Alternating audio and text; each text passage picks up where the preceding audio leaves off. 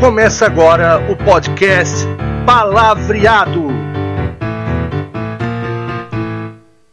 Salve, salve, senhoras e senhores. É com grande prazer e satisfação que começamos mais um episódio do podcast Palavreado.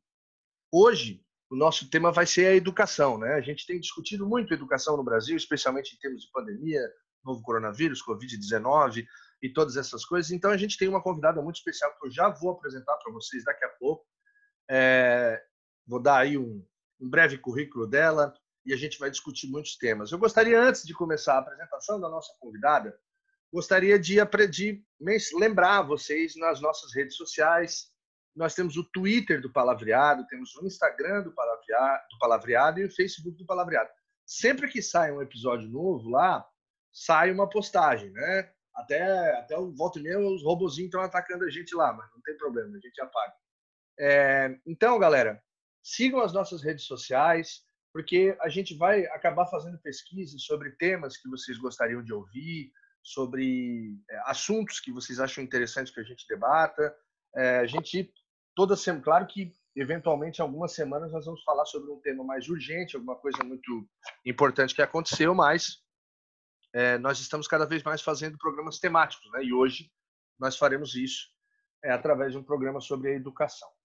A educação tem sido um ponto de discussão no Brasil nos últimos, nos últimos meses muito aguçado por conta da pandemia do Covid-19, pelo não funcionamento presencial das escolas e pela adoção da modalidade EAD absolutamente às pressas por todas as escolas. Né? Foi uma coisa é, a toque de caixa, de um dia para o outro. Vamos, vamos ver quais são os recursos que a gente tem, vamos correr atrás. E essa situação, ela demonstrou, ou ela acentuou, desigualdades entre o ensino privado e o ensino público que nós já conhecemos no Brasil, né? Então, a partir dessas desigualdades que apareceram, nós temos uma série de questões que a gente precisa debater.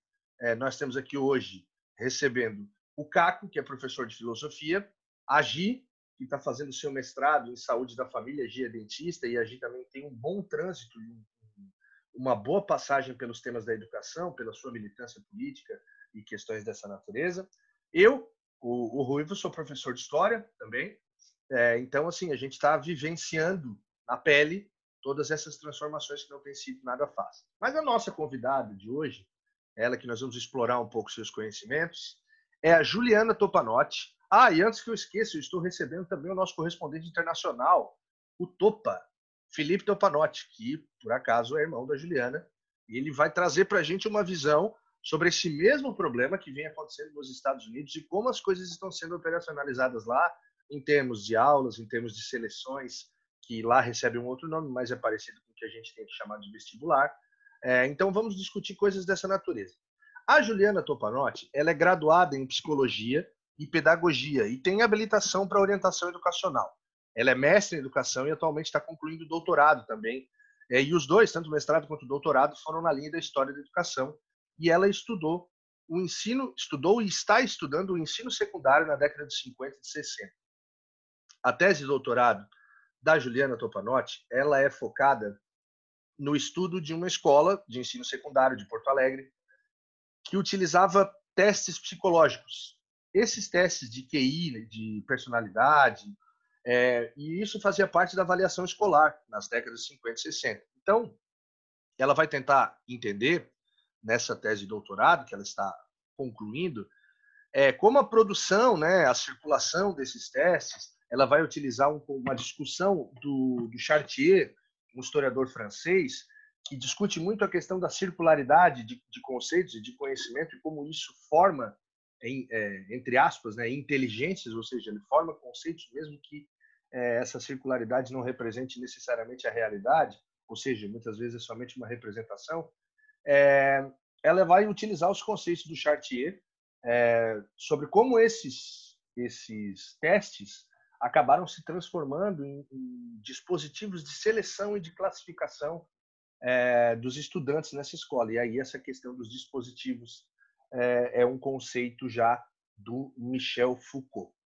Bom, Dentro dessa pesquisa da Juliana, e aí eu já vou iniciar fazendo uma pergunta para ela, porque Segundo uh, o que a gente conversou com a Juliana antes de fazer essa conversa, essa entrevista, existia uma discussão uh, no começo do século XX, que é quando esses, esses testes psicológicos começaram a ser criados, né? Existia um, um debate de que a ideia era expandir a escolarização para toda a população, né? É, mas com a ideia de um desenvolvimento humano biopsicológico, ou seja, o que, que significa isso? Significa que cada criança deveria receber a escolarização de acordo com suas aptidões hereditárias, e aí a gente tem que lembrar que o começo do século XIX está tra trabalhando com uma ideia ainda de darwinismo social, de raça e de uma série de coisas, de aptidões é, genéticas e, e, todo um discurso que eu não vou me aprofundar muito aqui, mas que essas crianças deveriam receber a escolarização de acordo com aptidões hereditárias e com as suas capacidades, certo? E aí o que, que acontece? Na década de 60, Ju, é, e isso é o que tu pesquisa no teu trabalho, é, com a discussão especialmente do Bourdieu, é, você nos passou que está entendendo como essa, esses testes de QI, de comportamento, eles eram muito menos feitos por questões biopsicológicas e muito mais feitos em cima de marcadores sociais. O que, que eu quero dizer? Esses testes eles revelavam muito mais questões ligadas a uma opressão de classe, a uma opressão de gênero, a uma opressão étnica e muito menos propriamente uma questão biológica que se é, manifestava em aspectos psicológicos. Ju, que tema difícil que você escolheu, porque é, é muito difícil você entrar nessa alçada de um cientificismo do começo do século XX, depois trazer o Bourdieu, e essa reflexão é extremamente atual. Por que, que eu te pergunto isso? É, porque nós temos uma classificação nas escolas que muitas vezes utiliza esse tipo de conceito que você apresenta no, na sua na sua dissertação de, de, mestrado e agora na sua tese de doutorado, que ignoram os fatores sociais. Ju, fala para a gente um pouquinho dessas dificuldades que você vem passando e um pouco da sua pesquisa que é tão interessante. Ju, está com a gente? Boa noite. Boa noite. É, boa noite a todos, né? Obrigada pelo convite. É uma honra estar aqui com vocês hoje, é, compartilhando da minha pesquisa e, quem sabe, contribuindo com as reflexões sobre a educação, né? É, esse é um tema de pesquisa que é, foi difícil de escolher, né? Uma coisa, é um tema bem espinhoso, assim, mas durante meu percurso no doutorado, várias vezes ele foi e voltou, né? E eu acabei é, escolhendo então entrar nessa nessa seara dura, né? É, o que que eu fiz na minha pesquisa? Eu identifiquei os testes que eram utilizados nessa escola de ensino secundário na década de 60, o que é o Fundamental 2 hoje, é, e o ensino médio, hoje eles compunham o ensino secundário da época. E tinha o exame de admissão, né, que passava para o primário, para o secundário, tinha que fazer um teste de admissão obrigatório. Então, já começava nesse teste de admissão a ter alguns testes psicológicos que eram utilizados por essa escola de Porto Alegre. Depois que as crianças entravam, as que eram classificadas, selecionadas, elas passavam por mais testes durante a, escolarização delas nesse colégio e aos poucos esse, esse, essa avaliação psicológica ela passou a compor a avaliação escolar.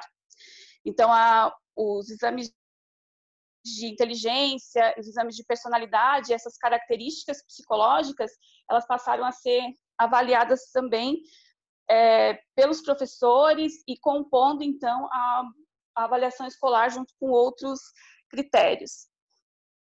E o que, quando eu fui estudar a produção desses testes, né, é, eu comecei a observar que esses testes eles foram feitos de uma forma que é, eles tinham uma, uma aura de científicos, né, por causa de alguns critérios que eles foram sendo construídos, mas é, havia é, uma, uma preocupação de separar as crianças que poderiam é, estar na escola daquelas que não poderiam, que teriam ser educadas em outras instituições.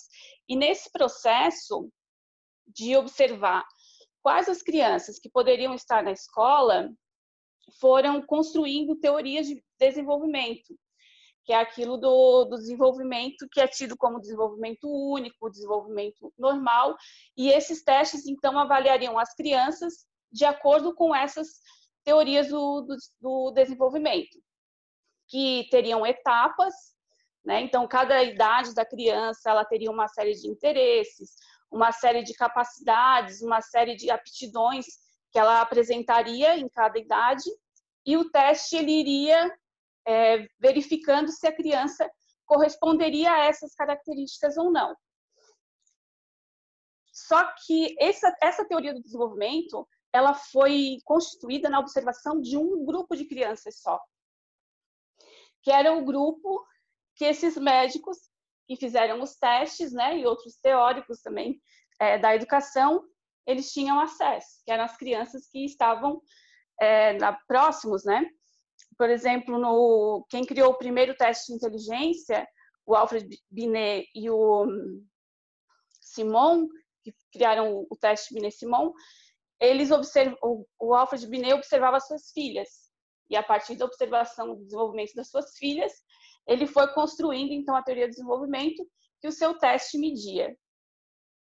Então era uma ideia, como você falou, de que vinha do darwinismo, né, que então selecionaria os mais aptos, mas é, esse desenvolvimento biopsíquico, que seria hereditário, que estaria nos genes, é, toda a parte de socialização, ela era ignorada, toda a parte de materialidade, ela era ignorada. Então, parecia que era só os genes é, despertando, né, e fazendo com que a criança tivesse o desenvolvimento que ela recebeu ao nascer e desconsiderando toda a, a socialização da criança, né, a forma como ela foi criada.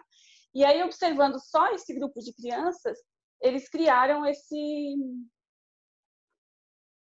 essa teoria de desenvolvimento normal, né? Que os testes, então, mediriam.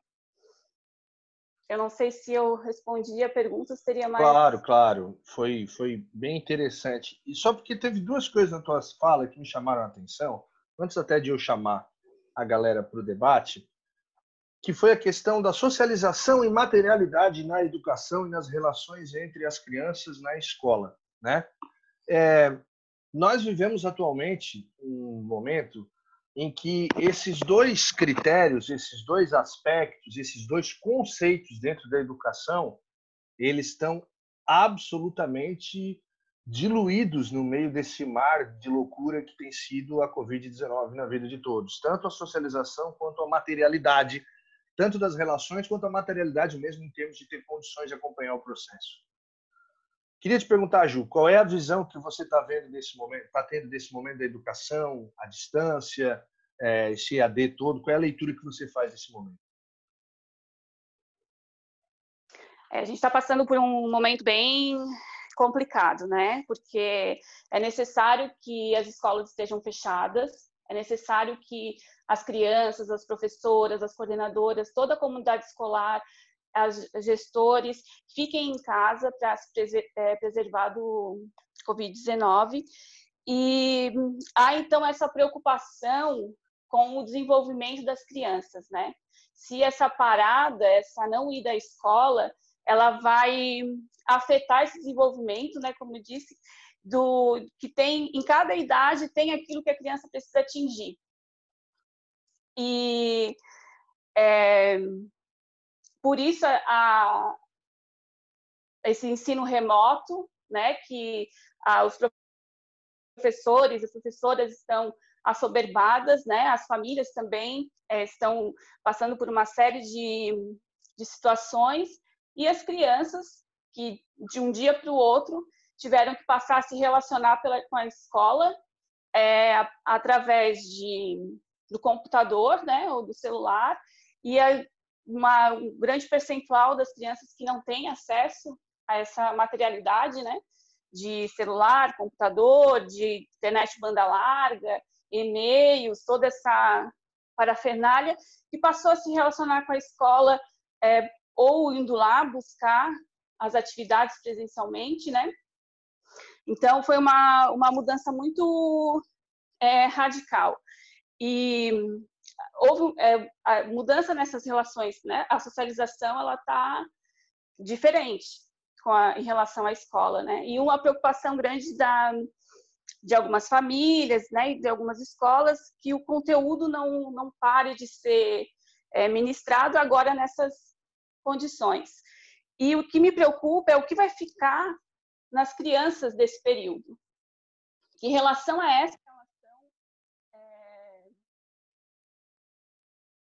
Relação é essa que elas estão uh, tendo com a escola que está passando por essa essa virtualidade, né?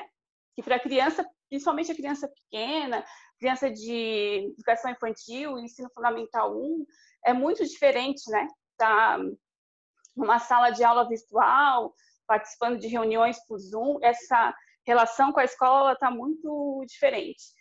E como é que ela vai lidar com esse, todos esses acontecimentos depois que ela voltar para a escola? E vai ter que continuar essa relação novamente de forma presencial e com os conteúdos, com os colegas. Como que a criança vai lidar com tudo isso? Essa é é a minha preocupação. Deixa eu chamar o Caco para essa conversa. O Caco que é professor de filosofia, o Caco trabalha, em sua grande maioria de carga horária, na rede pública de ensino, e eu trabalho, na grande maioria da minha carga, na rede particular. Então, nós temos é, duas visões completamente diferentes de um processo que nós estamos passando. Né? Eu queria te chamar para a conversa, Caco, te perguntando como é que está sendo na escola pública essa situação da educação à distância, como é que isso está fluindo, que tipo, como é que o ensino está acontecendo, quais são as dificuldades que vocês estão enfrentando. enfrentando. Seja bem-vindo, a palavra está contigo.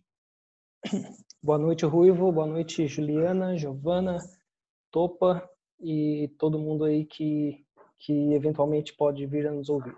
Uh, então, Ruivo, uh, assim, as condições por parte dos professores, a gente até que não está tendo tanta dificuldade assim, tá? Uh, os professores normalmente eles têm um acesso à internet bom, razoável, computadores, a escola também, embora a nossa escola seja pública, né? Vou dar, vou falar aqui de acordo com a minha realidade da minha escola especificamente, tá? Porque eu acho que é, é o que eu tenho para falar. E mesmo escolas públicas têm realidades bem diferentes umas das outras, né? E mesmo quando todas são públicas, né? Quando, se, é, quando é o caso de todas serem públicas. Uh, então, em relação a professores, assim, o acesso à internet, o computador, quanto a isso não, mas uh, de vez em quando em relação ao uso das ferramentas, né, do, do Google Classroom, né, o sala de aula do Google ali, isso de vez em quando aparece algum problema, sim, então, a gente tem que estar sempre disposto a ajudar uns aos outros aí na escola, porque também não há assim um suporte fora disso, né, uh, que, que venha assim ajudar os professores. Em relação aos alunos, né, eu trabalho numa escola que tem quase 700 alunos, né, que funciona em três períodos. É uma escola que é uma escola basicamente de ensino médio, que só tem um no ano, que está dando terminalidade com o ensino fundamental 2 e vai ficar só focada no ensino médio a partir do ano que vem.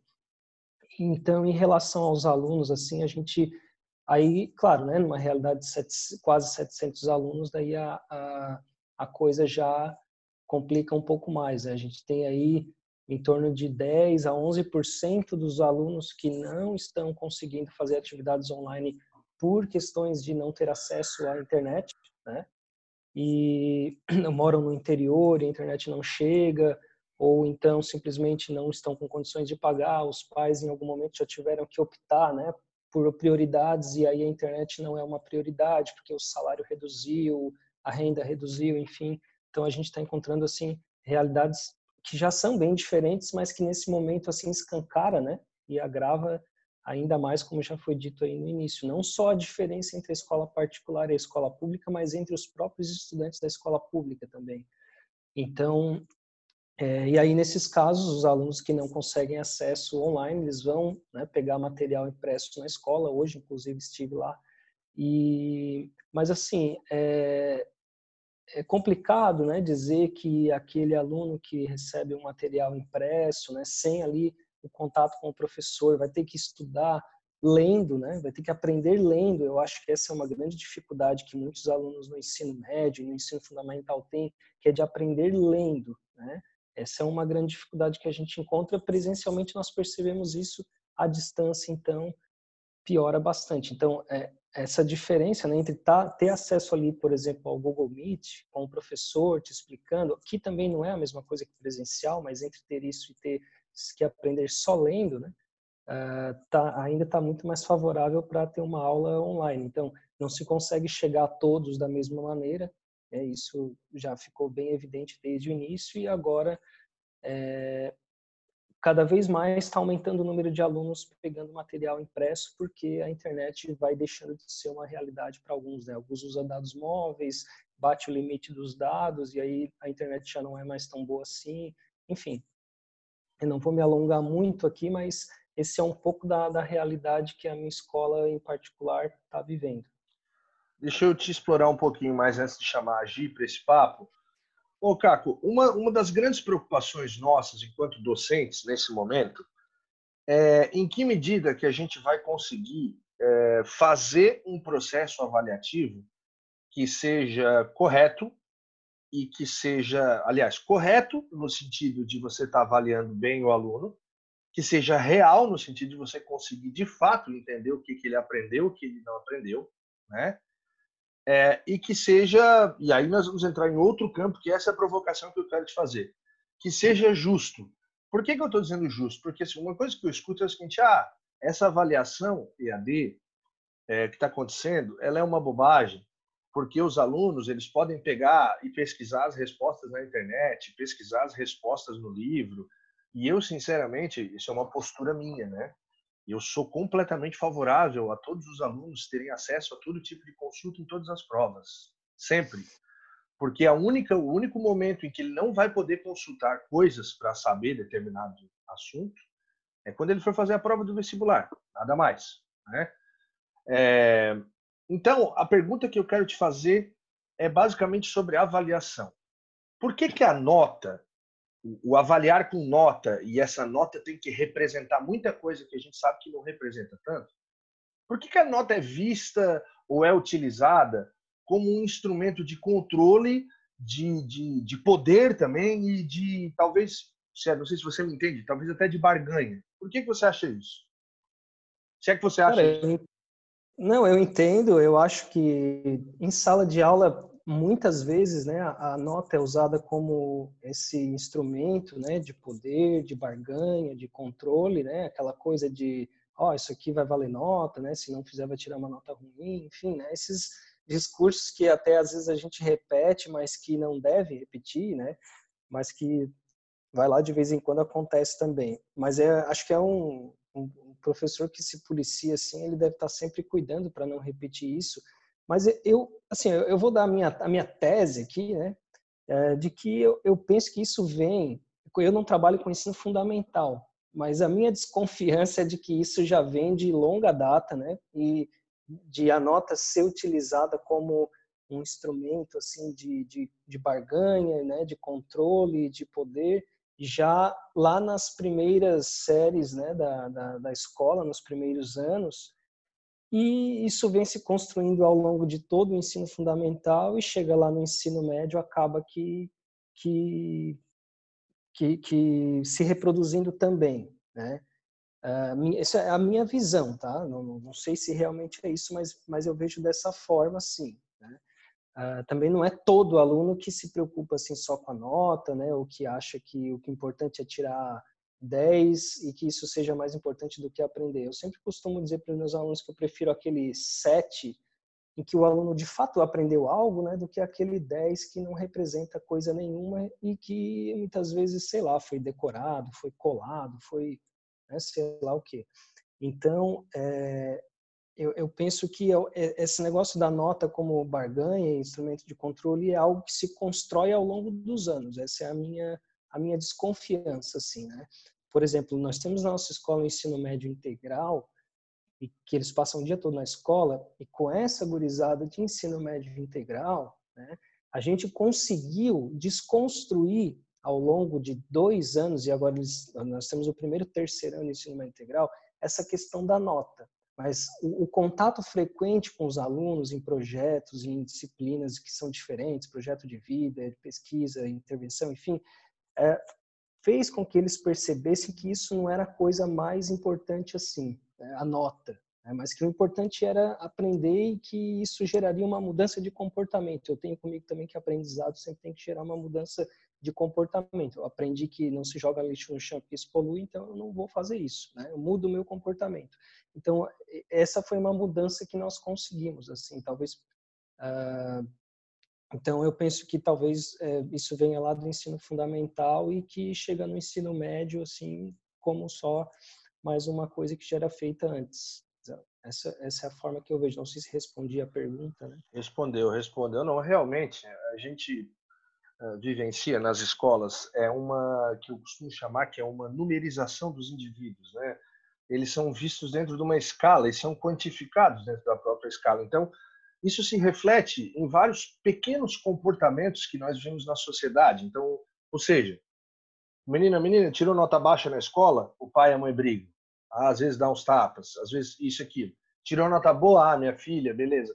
Ou seja, a própria relação que as famílias têm com a escola, ela é em cima de um coeficiente numérico. E Exatamente. aí fica difícil a gente trabalhar com um conceito de uma escola que transforme, de uma escola que, que, que mude a pessoa como cidadã, que você consiga formar sujeitos moralmente é, maduros, eticamente conscientes, é, que tem um compromisso cidadão, quando na verdade a, a pessoa, e aí você chega no final das contas e conclui que muitos deles estão ali, alunos e pais, pelo número, pura e exclusivamente pelo número. Então, bom, uma prova tão grande dessa, dessa consciência que existe dentro do capital escolar é porque muita gente comemora, isso para mim é a coisa mais sem sentido que existe no mundo, comemora colocação no vestibular.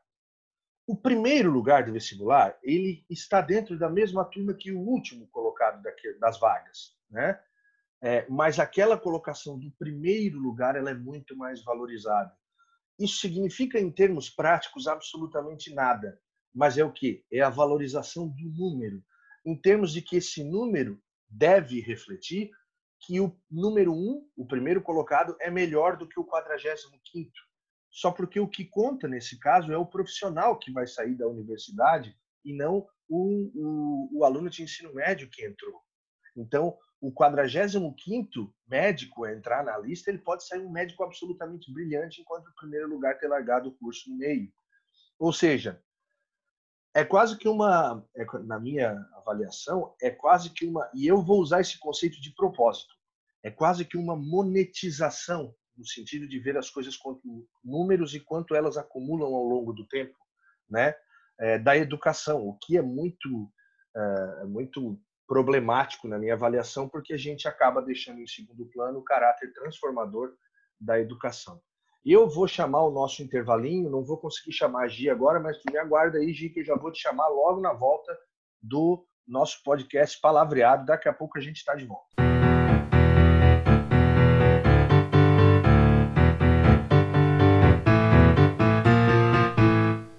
Salve, salve, senhoras e senhores. Estamos de volta com o podcast Palavreado. Hoje estamos debatendo educação. Estou recebendo aqui o Tiago Pereira, o nosso Caco, o Topa, diretamente dos Estados Unidos, a Gi, eu, Ruivo, né? E a nossa convidada especial, Juliana Topanotti, é, que está debatendo aí com a gente assuntos relativos à educação. Inicialmente, eu gostaria de chamar para esse debate é, o Topa diretamente dos Estados Unidos, é porque o Topa está vivendo uma realidade muito semelhante com a nossa aqui. Né? Lá eles estão em. Tá, tá em lockdown aí, Topa, ou tá só em distanciamento? Uh, a gente está saindo do lockdown agora e entrando tem quatro etapas. É, a primeira agora volta aí o comércio só para pegar na tipo no, no, estacionamento e coisas assim, mas certo. escolas e resto tudo fechado ainda. Beleza. É, e lá nos Estados Unidos, se eu não estou muito enganado e acredito que eu não esteja, o, o, eu não sei se pronuncia dessa maneira, é o SAT, é isso? Isso, é o SAT, que chamam S, aqui. SAT, que para nós aqui seria um equivalente ao Enem, né, lá dos Estados Unidos. O SAT ele foi cancelado lá e as universidades norte-americanas elas vão selecionar os alunos baseados em outros critérios, né? É, Topa, como é que está essa situação da educação nos Estados Unidos? É, como é que é? Tão em modelo EAD? É, como é que está essa questão de classificação para universidades, avaliação? O que, que você tem é, escutado por aí? Boa noite. É, boa noite, pessoal. É, é exatamente como tu falou, né? O, eles têm um teste aqui também, teste padronizado, né? Que chama o, o SAT. E o outro que é o ACT. Tu pode, os estudantes podem fazer tanto um quanto o outro. E a, aplicação para as universidades aqui nos Estados Unidos já tem um processo diferente. É, você manda tipo um pacote para as universidades com a sua nota nesses testes e mais é, vários outros é, requisitos, requerimentos, né, de coisas que você fez durante todo o ensino médio. As suas notas contam, né?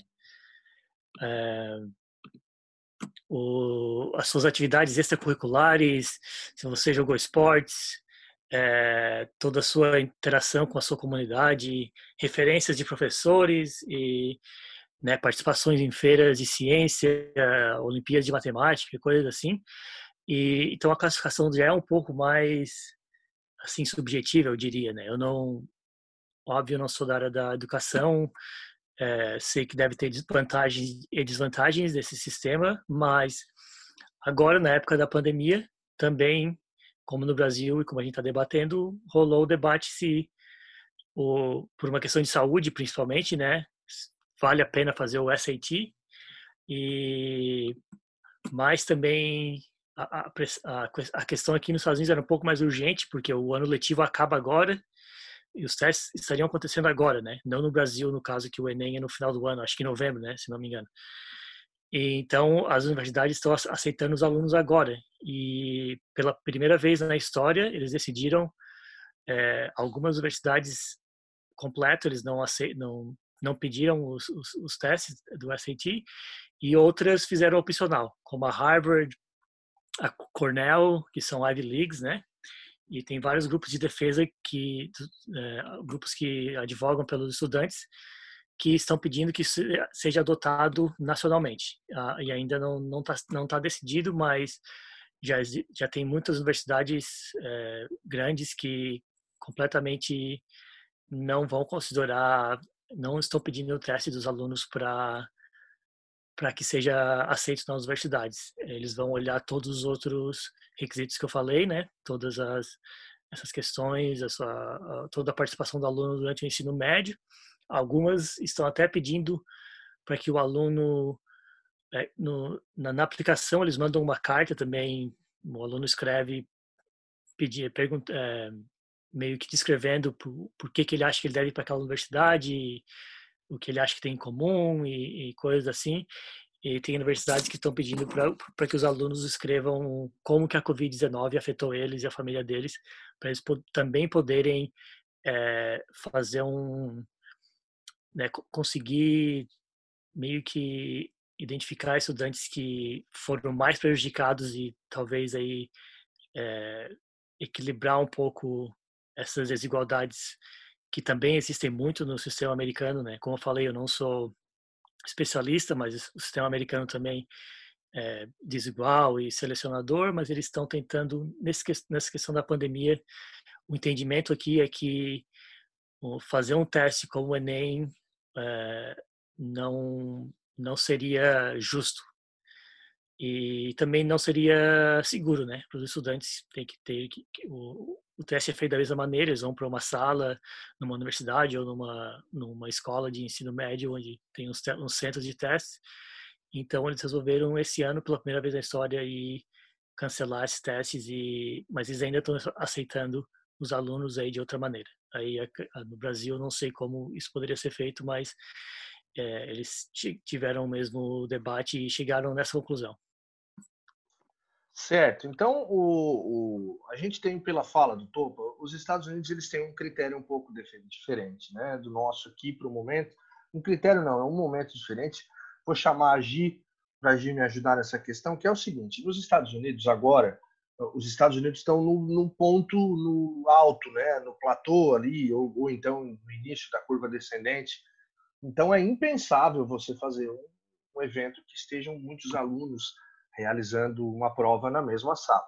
Né? Então, no caso deles, é uma, uma emergência, não há outra, outra reflexão possível. Aqui, no nosso caso, Gi, o Enem é somente em novembro. Né? É, serão dois finais de semana e, e ainda vai existir esse ano a questão da possibilidade da modalidade virtual mas nós não temos como saber como é que vai estar a pandemia em novembro. Seria um exercício de futurologia. O fato é que o grande debate sobre o Enem é o Enem precisaria ser adiado ou ser cancelado, e aí depende da corrente que fala A ou que fala B, é, por conta do ano letivo. Que o ano letivo ele, ele, teve um, ele teve problemas e esses problemas acentuaram as desigualdades.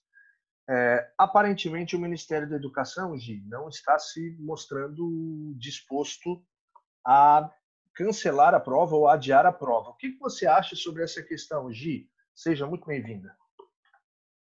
Obrigada, Ruivo. Boa noite a todos. Boa noite, Juliana. Um prazer estar aqui te ouvindo falar um pouquinho mais sobre a tua pesquisa, sobre a tua área de atuação. Para nós é sempre um grande privilégio ouvir grandes pesquisadores que valorizam a ciência.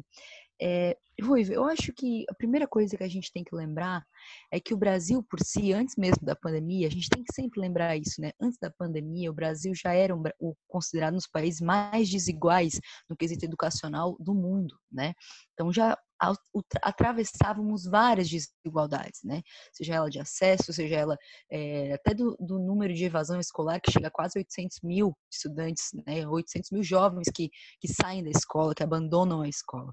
Mais do que isso, eu acho que é preciso entender que uma pesquisa que foi feita, que um levantamento que foi feito agora recente, depois que as aulas à distância começaram a ser colocadas em práticas, ficou evidente que em torno de 39% eh, dos domicílios do Brasil não chegava essa aula virtual. Ou seja, 39% dos estudantes não têm acesso à educação durante esse período de pandemia. Mais do que isso, eu quero trazer aqui alguns números bem interessantes. Números levantados, inclusive, pela União Nacional dos Estudantes, que diz o seguinte: 56% das casas da zona rural da zona rural não têm acesso à internet. 40% dos alunos não possuem espaço adequado para estudo domiciliar. Para além disso, acrescento sobre a questão de que tem mais um aluno em casa, mais um estudante em casa. Então, a gente tem aí vários relatos de professores que de estudantes que estão tendo aula e aí, ó, oh, professor, vou ter que sair porque meu irmão vai ter que usar porque ele tem aula agora. Enfim, uma infinidade de situações aí que são relevantes à vida dos brasileiros e brasileiras e que é pertinente sim levar em consideração quando a gente fala sobre o adiamento do Exame Nacional do Ensino Médio, o nosso Enem, né?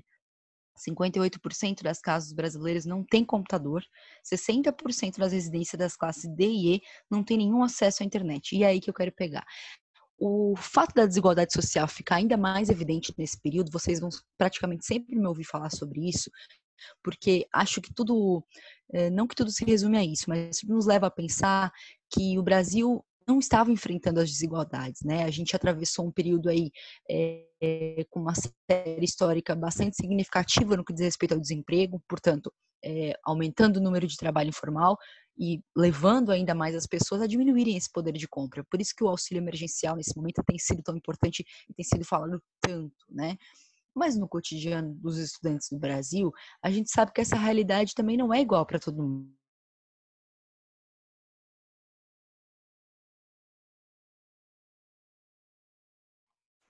Oi, Gi.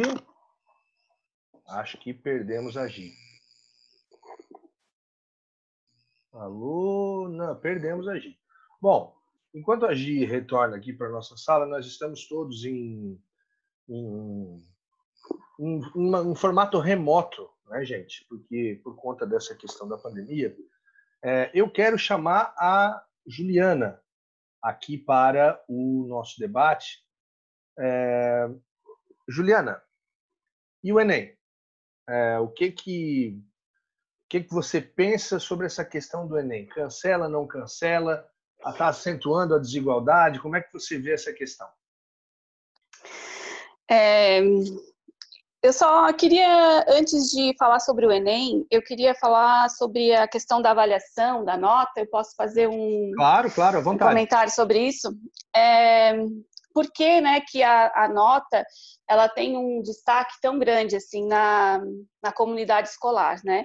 Na minha pesquisa, quando eu fui verificar essa questão dos testes psicológicos e aí eu, eu me deparei com essa questão da da norma, né, do desenvolvimento normal, desenvolvimento esperado, é, eu vi que dentro da construção do sistema escolar, não só no Brasil, mas em outros países também, a psicologia que fundamentou foi a psicologia comportamental.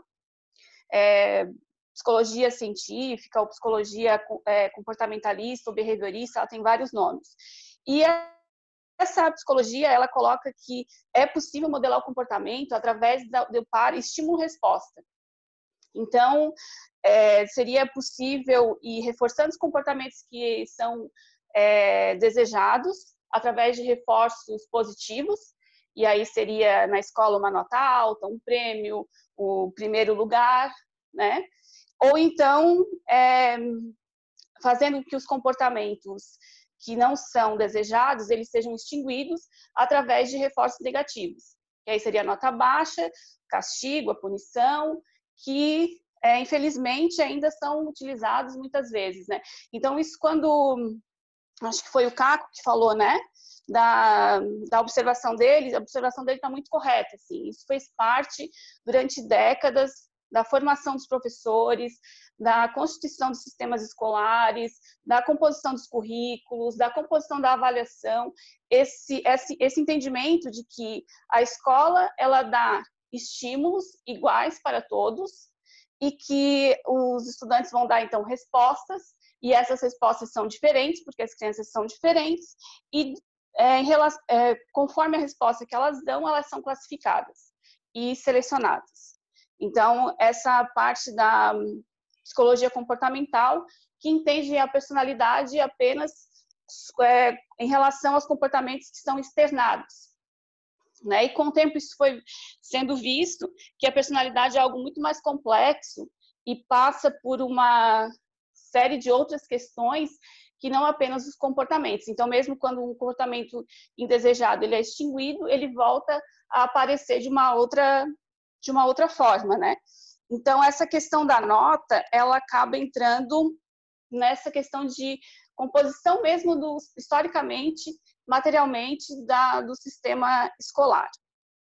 E aí nós temos então o Enem, né, que é hoje em dia aqui no Brasil, a, além de ser um, uma forma de ingresso nas, nas universidades. Oi? Ô Ju, só, eu Sim. só gostaria de, de, redesenhar, já que você entrou no, no Enem agora, redesenhar uhum. essa pergunta para ti porque a, a, propaganda que o Ministério da Educação colocou, eu achei uma propaganda de uma desonestidade intelectual gigantesca. Ele falou, imaginem se uma geração deixasse de existir. E aí a, a propaganda fala com essas palavras: estude na internet, no seu livro, de qualquer jeito. É uma coisa que assim foi colocada assim: se vire. Se você não conseguir, a responsabilidade vai ser completamente sua. Ou seja, é, o, o Estado nesse momento. E claro que a gente sabe que a educação básica não é competência federal, em sua grande maioria, é, mas é como se o Estado se eximisse é, de dar uma assistência a quem necessita nesse momento, nem que, se, nem que essa assistência signifique um adiamento de uma prova, é, por conta dessa pandemia. Qual é a leitura que você faz sobre esse, esse passo dado pelo Ministério da Educação? É, eu procurei uma palavra que pudesse definir essa, essa propaganda. Eu vi no dia que foi lançada E de verdade eu queria poder desver essa propaganda, assim, porque a única palavra que eu posso pensar com ela é uma crueldade, assim, uma crueldade com a nossa juventude brasileira, né? Que no meio de uma pandemia, onde a nossa preocupação deveria estar sendo manter seguros, cuidar das pessoas doentes, impedir o, que o, o número de mortes continue aumentando, a gente é, ter a nossa juventude lançada assim, sem é, nenhum cuidado, sem um acolhimento, sem uma forma de, é, nossa, estamos juntos, né? Nesse momento, e que e foque então na, na, sua saúde, que depois a gente vai ver como é que essa, esse processo de escolarização ele vai continuar, e inclusive o Enem, assim, né? Eu, eu acho que o, o Enem deveria sim ser suspenso, né? Porque já são dois meses de é, ensino remoto, a gente não sabe quando que as escolas vão ter segurança para é, poder voltar. E aí esses estudantes, então, estão que estavam é, se preparando, vislumbrando esse esse exame é, no, no, fim desse ano, eles têm toda essa, essa quebra no, no percurso e o Ministério da Educação ele não está realmente é, é, o e daí, né? Tá, mas está acontecendo tudo isso, tá? E daí, né? Então, assim, é uma, é uma crueldade que foi feita com, com a nossa juventude. E é claro que num país desigual, assim como a gente estava falando, no Brasil, essa questão do Enem, ela vai afetar os grupos de jovens de uma forma diferenciada.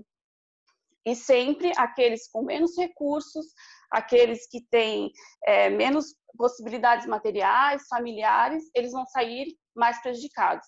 Então, o, o processo de escolarização brasileiro ele já é seletivo e é, classificatório, desde da, da, educação infantil, da educação básica, mas é, na pandemia essa desigualdade ela ainda está se tornando ainda maior, né? Não tem a menor é, condição dos, dos, estudantes continuarem se preparando, alguns a condições emocionais, outros condições materiais mesmo, né? De continuar se preparando para um exame que é um exame, como eu estava falando, que não só é uma porta de ingresso para o ensino superior, mas também é uma avaliação do ensino médio. As escolas e os estudantes, eles são avaliados pelo desempenho dos estudantes do, do Enem.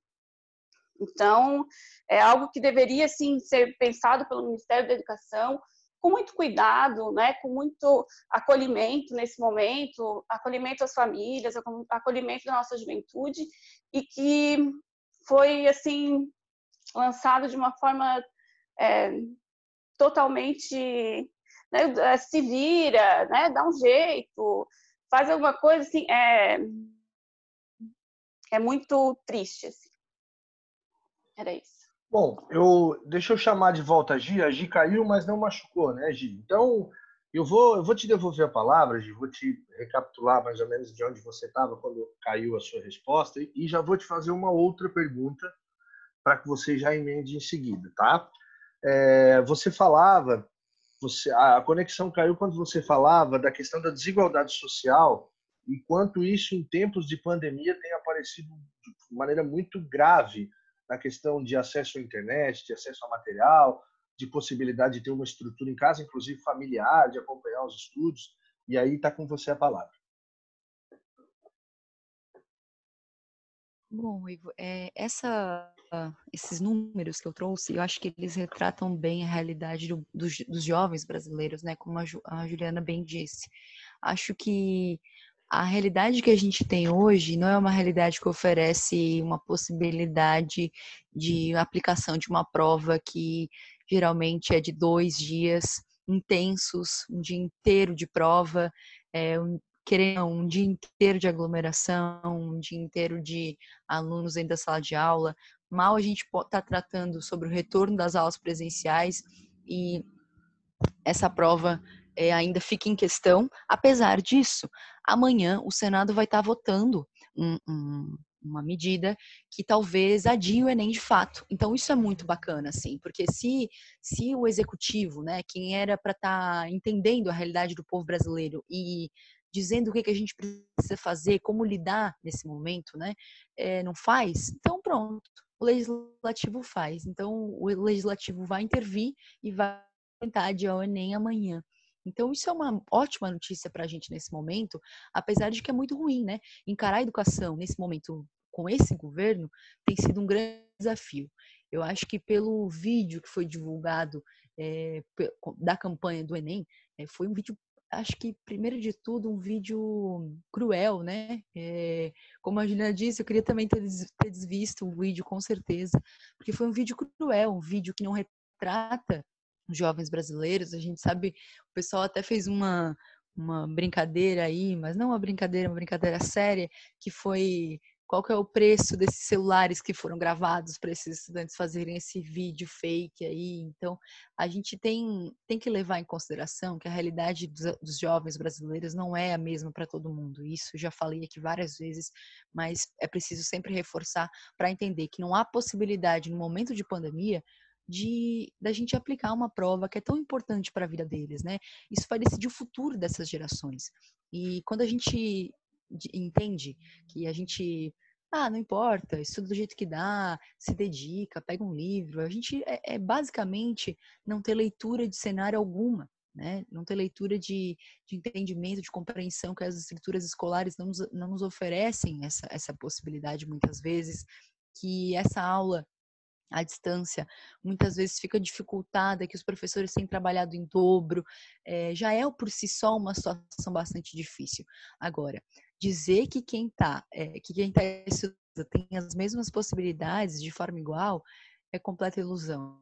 Então, acho que esse é um momento bastante crítico para o Brasil, para os jovens brasileiros, e eu não imaginei que nesse momento, num governo como esse, a gente ia estar tá resgatando a importância porque sempre foram importantes, lutaram é, contra a ditadura, pela redemocratização do Brasil, entidades estudantis tão importantes como a União Nacional dos Estudantes, a União Brasileira dos Estudantes Secundaristas, que vão aí ser a nova geração que vai entrar nas universidades. Então, essas entidades estudantis que têm se mobilizado nacionalmente e, e também nos estados do Brasil, é, que constroem aí cotidianamente a educação brasileira, que regulamentaram a lei dos estágios, que construíram é, com com os deputados é, há muitos anos atrás o voto aos 16 anos. Então, foram muitas entidades estudantis que trabalharam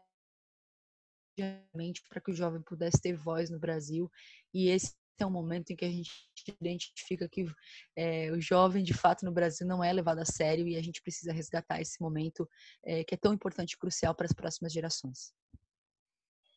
Caco, para a gente levar o nosso papo para os finalmente aqui, não sei se você acompanhou, mas aqui em Santa Catarina, um, um deputado ele propôs um projeto de lei de uma retomada gradual das aulas presenciais, deputado João Amin, do Partido Progressista.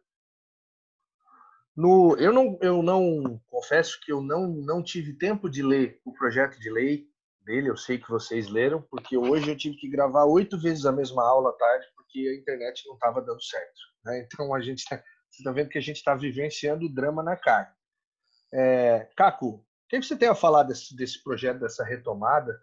Um troço que eu acho meio sem sentido agora, né? Você, é, a gente sabe como é que é a escola, a gente convive dentro de uma escola e sabe o tanto de, de, de contato, de aglomeração.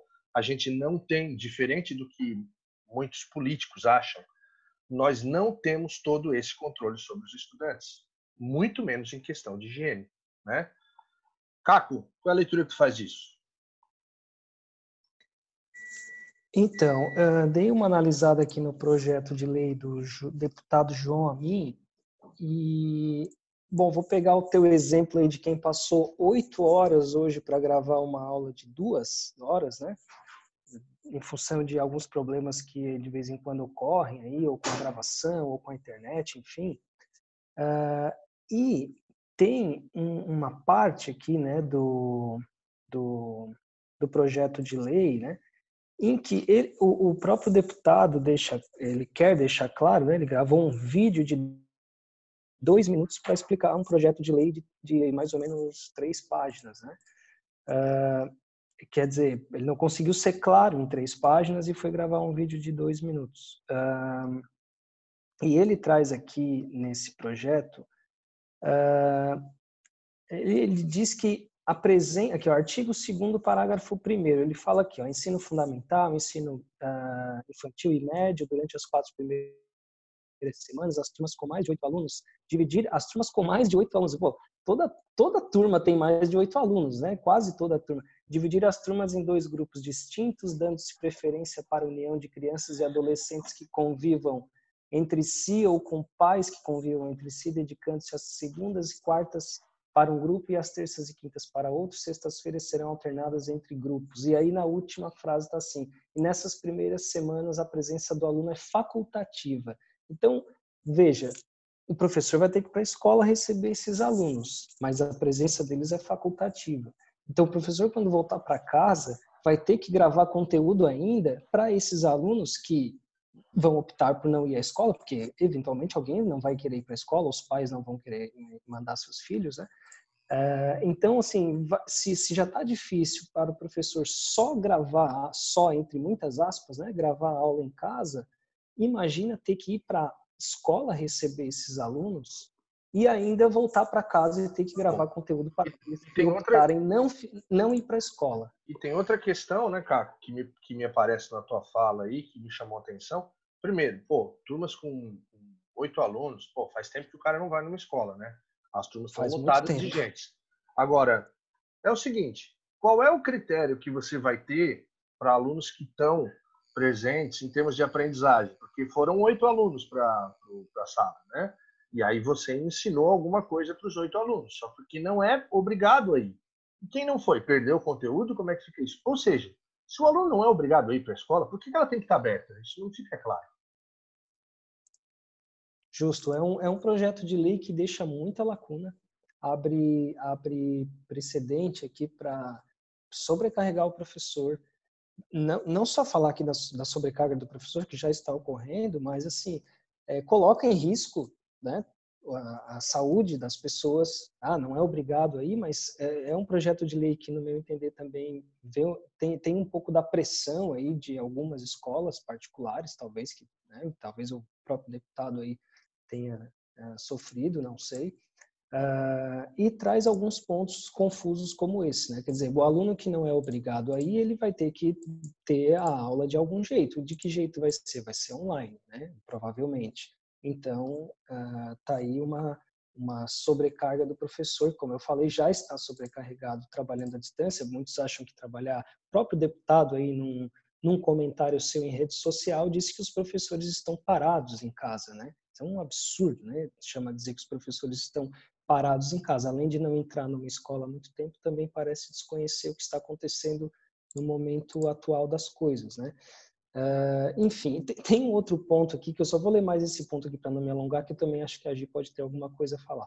Uh, aqui, ó, artigo 5, parágrafo 3 olha só. Todas as escolas deverão reservar um ambiente com instrumentos lúdicos para isolamento de alunos com sintomas de doença viral identificados durante as aulas, os quais deverão ser encaminhados para os pais. Quer dizer, a escola vai ter que ter um ambiente preparado próprio. Então, lá na sala o aluno começa com oh, sintoma. né? É o centro de triagem aí, da escola. É, tipo assim, o, o, aluno vem cá, você vai ser colocado num centro, no centro lúdico. de triagem isolado de todos os outros, né? E a gente vai te, vai chamar teu pai aqui para te buscar. Então assim é, é, é, absurdo isso, né? Não tem não tem cabimento uma coisa dessa, mas está lá, está escrito no documento, né? Enfim. Gi, quer acrescentar? Queria... Vai lá. Com certeza, com certeza. Acho que essa questão é, mostrou que muitas vezes é, a política ela pode nos proporcionar cenas bastante até cômicas, né? Acho que dá para dizer isso. A revolta dos professores é, nas redes sociais desse deputado é, é, eminente, é cotidiano. O dia inteiro ele está sendo rechaçado pela classe dos professores e professoras, porque justamente não sabe a realidade do Brasil, não sabe a realidade das escolas públicas no estado de Santa Catarina. E mais, eu vou além. hoje ele publicou tentando se explicar e ficou muito mais nítido que esse projeto de lei nada mais é do que para agradar a elite. Ficou muito nítido. Porque o que, o que, que ele argumentou? Ah, mas se você não quiser levar o seu filho, você não precisa. Se você é, se você achar que não é pertinente, não precisa. Se o professor for grupo de risco, não precisa, pode ficar em casa. Quem é que vai fiscalizar isso? Quem é que vai organizar isso? Basicamente, ele escreveu um texto corrido e apresentou como projeto de lei. Completamente descabido, descontextualizado da realidade, isso me deixa até possessa, porque a verdade, é, eu tenho, é, em respeito a todos os professores aqui, a, minha mãe, que também é professora, é, a gente precisa é, colocar essas pessoas, né? A gente elege as pessoas, as pessoas não conhecem a vida do povo brasileiro, não conhecem a vida do povo catarinense. Isso que aqui, é, é, ainda que, que a gente precisa reconhe precise reconhecer, é, que no sul, no sul do Brasil, a gente também é privilegiado no quesito educação, um certo ponto. Né? Só que a realidade não permite esse tipo de medida, principalmente pela segurança da vida das pessoas, para começar. Né? E depois, quando a gente fala da realidade estrutural dessa, de, desses ambientes, a gente não tem. Né? Achei uma grande piada falar de mas centro de triagem dentro das escolas. A gente, em muitas cidades aqui, não tem centro de triagem no próprio município. A realidade que ele está vivendo é outra, porque basicamente isso me mostrou o quê? Que a noção que muita gente tem, que a elite tem, a elite catarinense tem, é de que a escola serve para despachar a criança. Que a escola serve para deixar a criança não incomodando em casa. Deixar a criança na escola para não incomodar em casa. É o que parece, é o que dá a entender porque eh, a, não, não dá conta de, de, de, Claro, né, que tem uma infinidade de questões aí que a gente precisa falar sobre o fato dos pais estarem em casa, as crianças estarem em casa e ser uma, uma dificuldade imensa. Agora, é, não pode servir, a escola não pode servir para isso. A escola serve para educar, para as pessoas, para as crianças crescerem, para a criança amadurecer.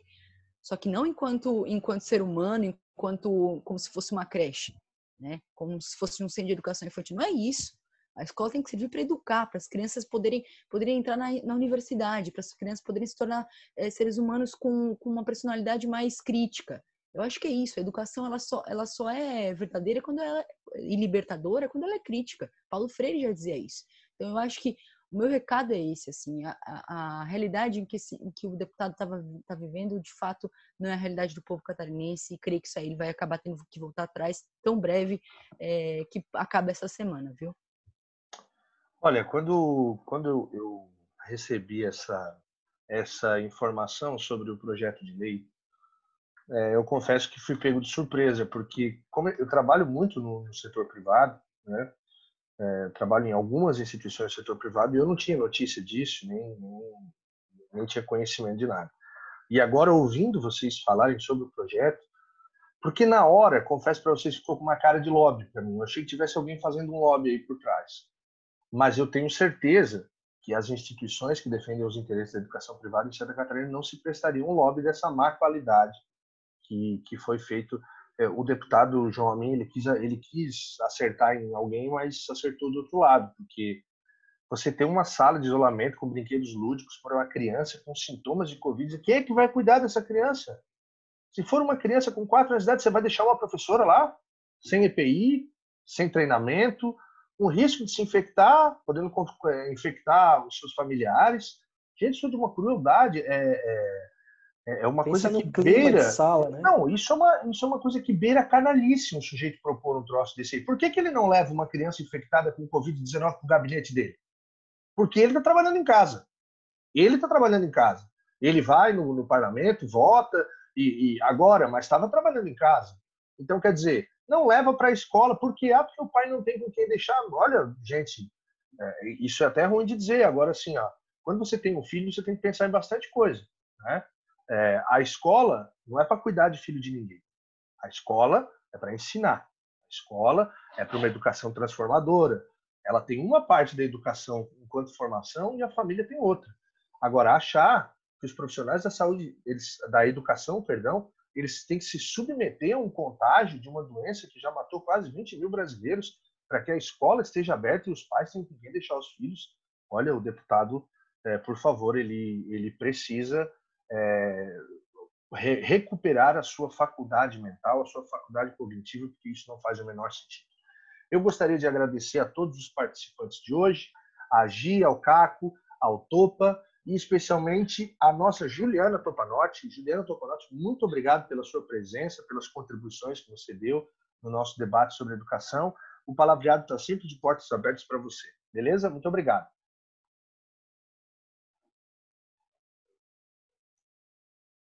Obrigada é, pelo convite, espero ter contribuído. É, quem sabe no, no próximo, é, voltando a falar de educação, que é um assunto tão importante, né, em termos, é, nesse momento de pandemia, mas também depois quando passar, que a gente volte a discutir essas, essas questões para é, melhorar cada vez mais, então, a escolarização do Brasil.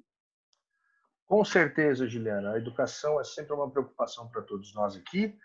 Bom, dessa forma encerramos mais uma edição do podcast Palavreado. Hoje falamos sobre educação. Recebemos a, a mestre em educação, doutoranda em educação Juliana Topanotti, e recebemos também a Gi, o Caco e o Topa. Eu sou o Ruivo, sigam as nossas redes sociais no Instagram, no Facebook e no Twitter e nos ouçam através do Spotify, do Deezer e das principais plataformas digitais. Nós somos o Palavreado e viemos para ficar.